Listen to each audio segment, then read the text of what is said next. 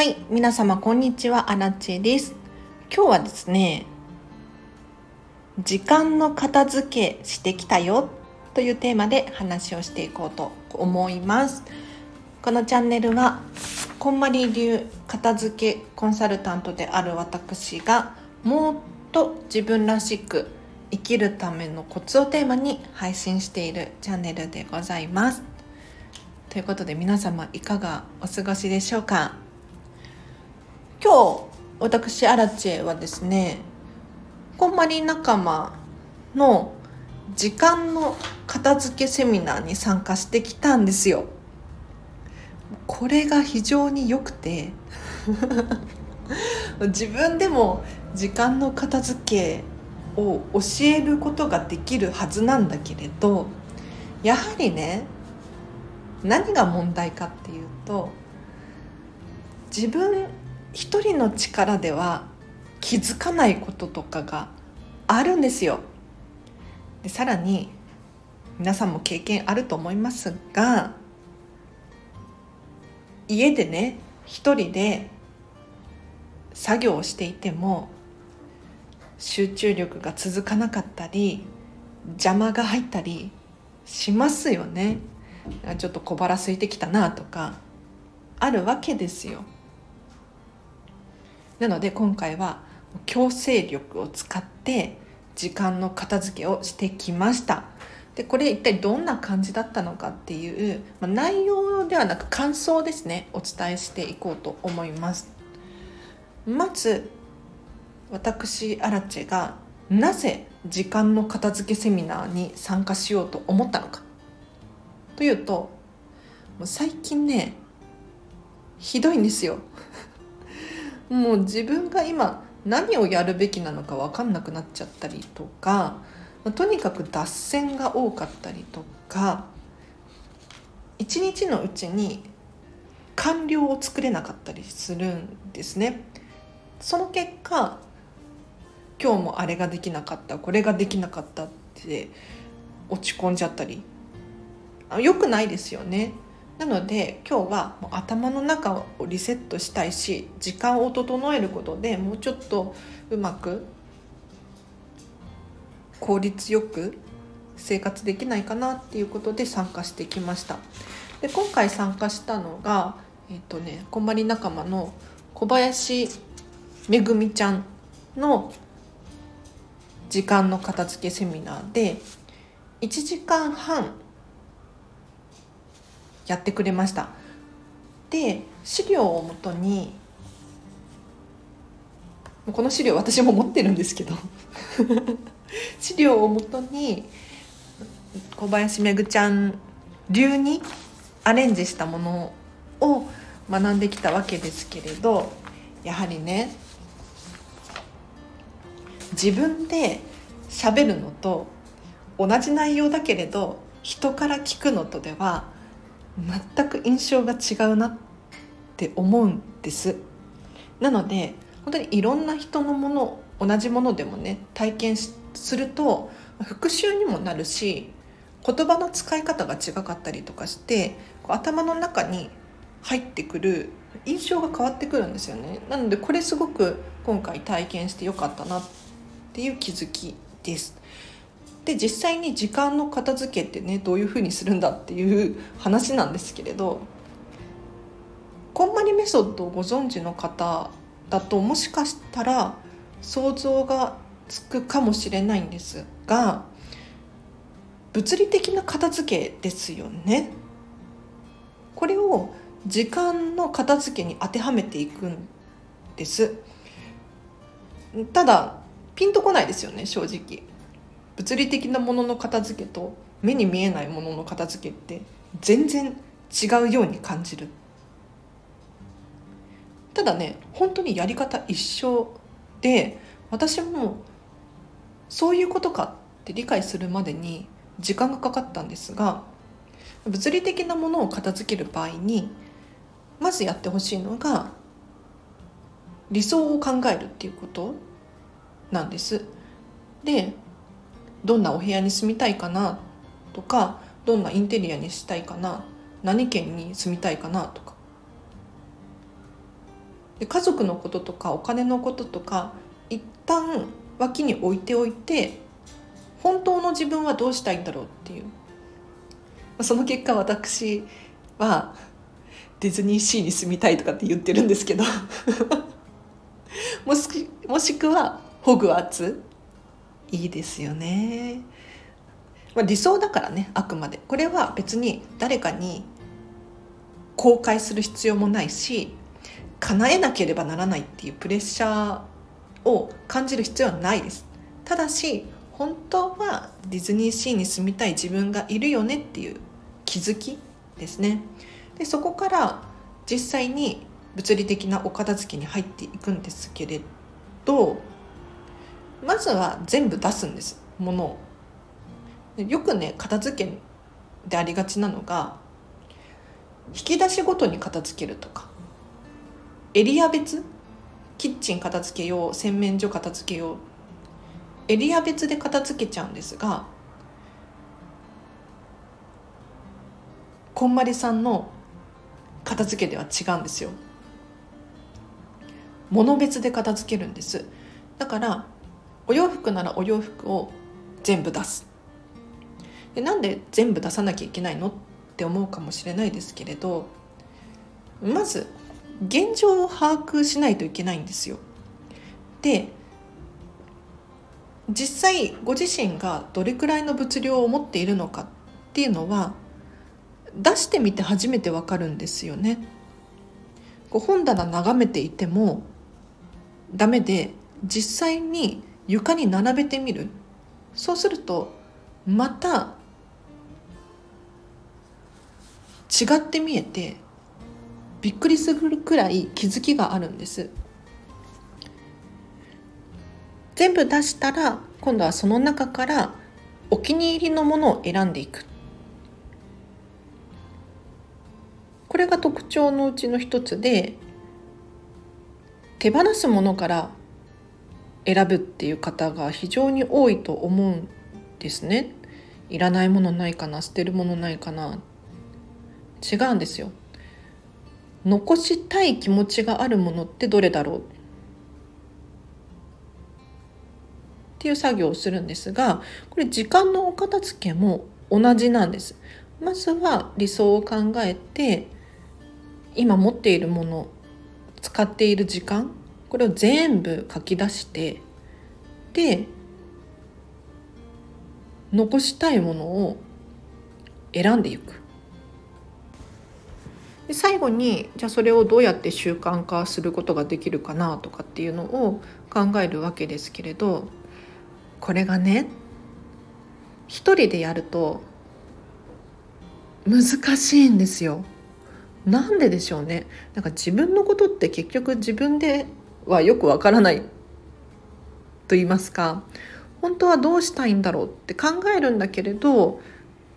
いいアイデアが浮かばなかったりするんです。あくまで私の場合ですけれどただ今日ね時間の片付けセミナーに参加して自分アラチェとは違う視点からの質問が来たりとかあとはもう強制力で本当にちゃんと考える時間っていうのを設けてくださったりとかした結果いろいろねアイデアが浮かんで私の時間の使い方はだいぶ整いましたよ。で改めて思うのはね定期的にやらないとダメだっていう気づきこれ物理的な片付けも同じで片付けって終わりがあるんです。片付けの完了って何かというと物に定位置がちゃんとあってでそのもの自体を愛することができるかどうか。これが私たちは片付けの完了って言っているんですがでもね毎年毎年年を取るわけですよ。人って。その時の感情とか感覚とか変わりますよね。で世間も変わるので新しいスマートフォンが出るとか新しい流行りのものが出るとか。なのでずっと同じものを使い続けるってなかなか難しいわけですよ。っていうことはやはり去年の自分と今の自分は違うのでこう定期的にお片付けをしてあげた方がリセットできるっていうのかな今の自分に軸を合わせることができるのですごくいいんです。で私もね引っ越しが大好きだから引っ越しのタイミングでそれをやったりとか引っ越しがなくても常に見直したりとかするんですが時間の片付けも定期的にやった方がいいですね。がっつりやった方がいいです。なんかつい人ってこう習慣で生きているので気づかないうちに不要な時間の使い方をしていたりするわけですよ。ただこう全部自分で書き出してみたりするとあこんなことに時間使ってるなでもこれ習慣になっちゃってるから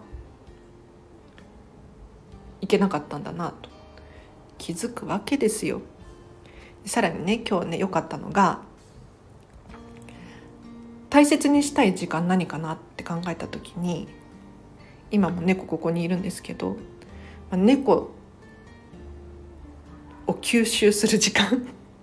猫吸いタイムが必要でもう癒しなんですよね毎日。じゃあそれって朝なのか昼なのか夜なのかって今日質問された時に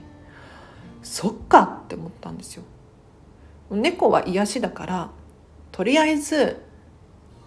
撫でてる自分がいたんだけれどでもね時間によって気持ちが違うなって気づきがあったんです。例えば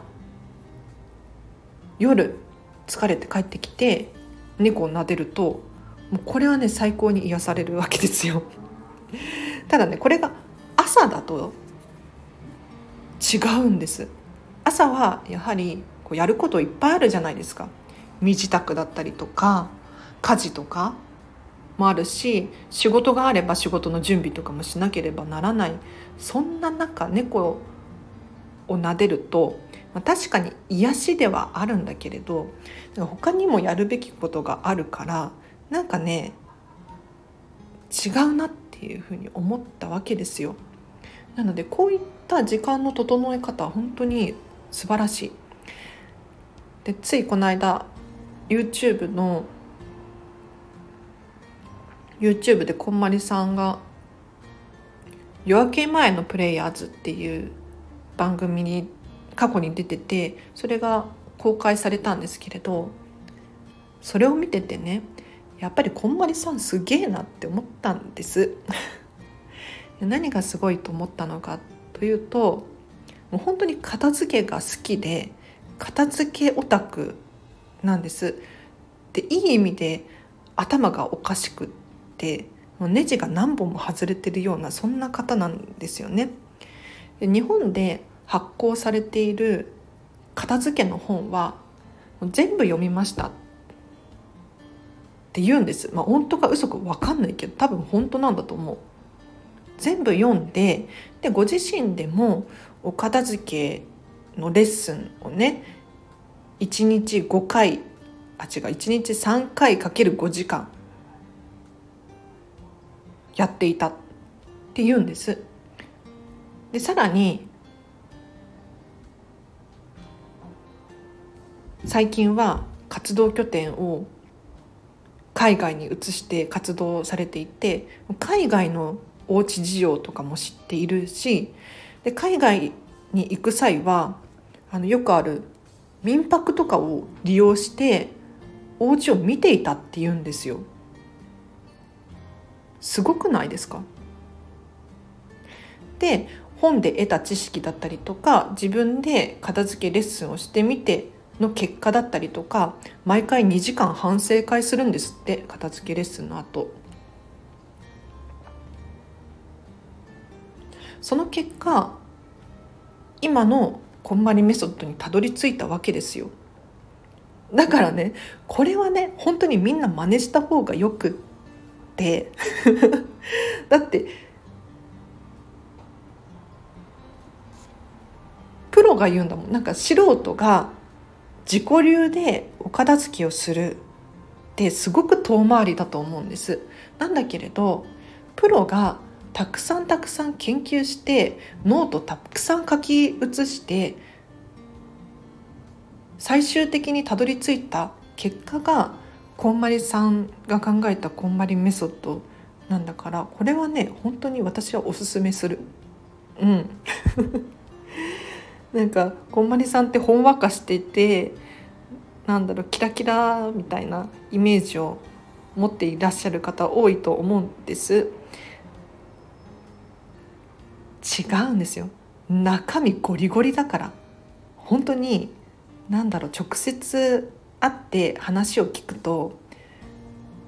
怖いとすら思うもんね。この人すごすぎてついていけないなっていう 凄さを感じるので。ちょっと話脱線しちゃった。何の話してたっけ？時間の片付けの話をしてたんですよね。そう。なのでこんまりメソッドを使って時間の片付けするのおすすめです。であでこんまりさんのね時間の片付け方ってどこで学ぶことができるのっていう話なんですけれどまずはおすすめが本です。書籍。こんまりさんがね2年くらい前に出した3年くらい前か。忘れちゃった「ジョイ・アット・ワーク」っていうちょっとビジネスパーソン向けの本がありましてこの中に時間の片付け方っていうのが載ってるのでこれを読むのがいいかなと思うんですが私もこの本ね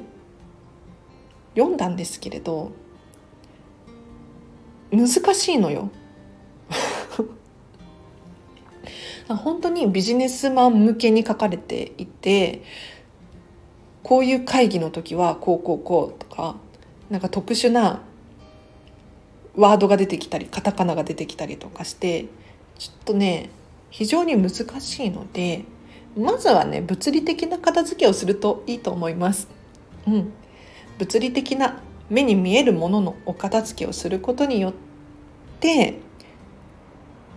じゃあキッチンがすっきりするお料理がしやすくなると時間も整ってくる他にもなんか間違って同じものを買っちゃったっていうことが減ったりとか、まあ、余計な手間暇っていうのが減りますよね。それによって時間が整ってくるのでまずは物理のお片付けその後私たちのようなこんまり流片付けコンサルタントで時間を片付けることができる人が何人もいらっしゃるからそういった方のセミナーに参加してみたり個人レッスン受けてみたりするといいのかななんて思います。ということで私アラチェが今日時間の片付けセミナーに参加してすごく良かったよっていう話をさせていただきましたがいかがでしたでしょうか？最後にお知らせがあります。このチャンネル初めましてという方いらっしゃったら、ぜひチャンネル登録といいね忘れずにしていただけると嬉しいです。このチャンネルは基本的にお片付けの話を毎日しております。もしリクエストやご質問等あればコメントまたはレターで送ってください。ただし愛を忘れずに送っていただけると私が返事をする可能性が高まります あとはそうだなフェムバスさんでウェブ記事書いてます。こちらもリンク貼っておくので、ぜひぜひ読んでください。インスタグラムもやってますので、こちらも合わせてフォローしていただけると励みになります。では、今日は以上です。皆様お聴きいただきありがとうございました。今日のこの後も、今日のこの後はね、あらち夜ご飯作ろうと思います。えっ、と、今日の夜ご飯はこの間妹とスーパーに行って白菜と豚肉シェアしようとかって買ったものがあるのでそれとしいたけをなんか体にいいって聞いたので買ってきて安かったんですよ。こんな1袋いっぱい入ってるのに170円だった。に20個くらい入ってんじゃないかな。安かったので買ってきたしいたけを塩で炒めて食べようと思いますでは皆様今日のこの後もハピネスを選んでお過ごしください。あらでした。バイバーイ。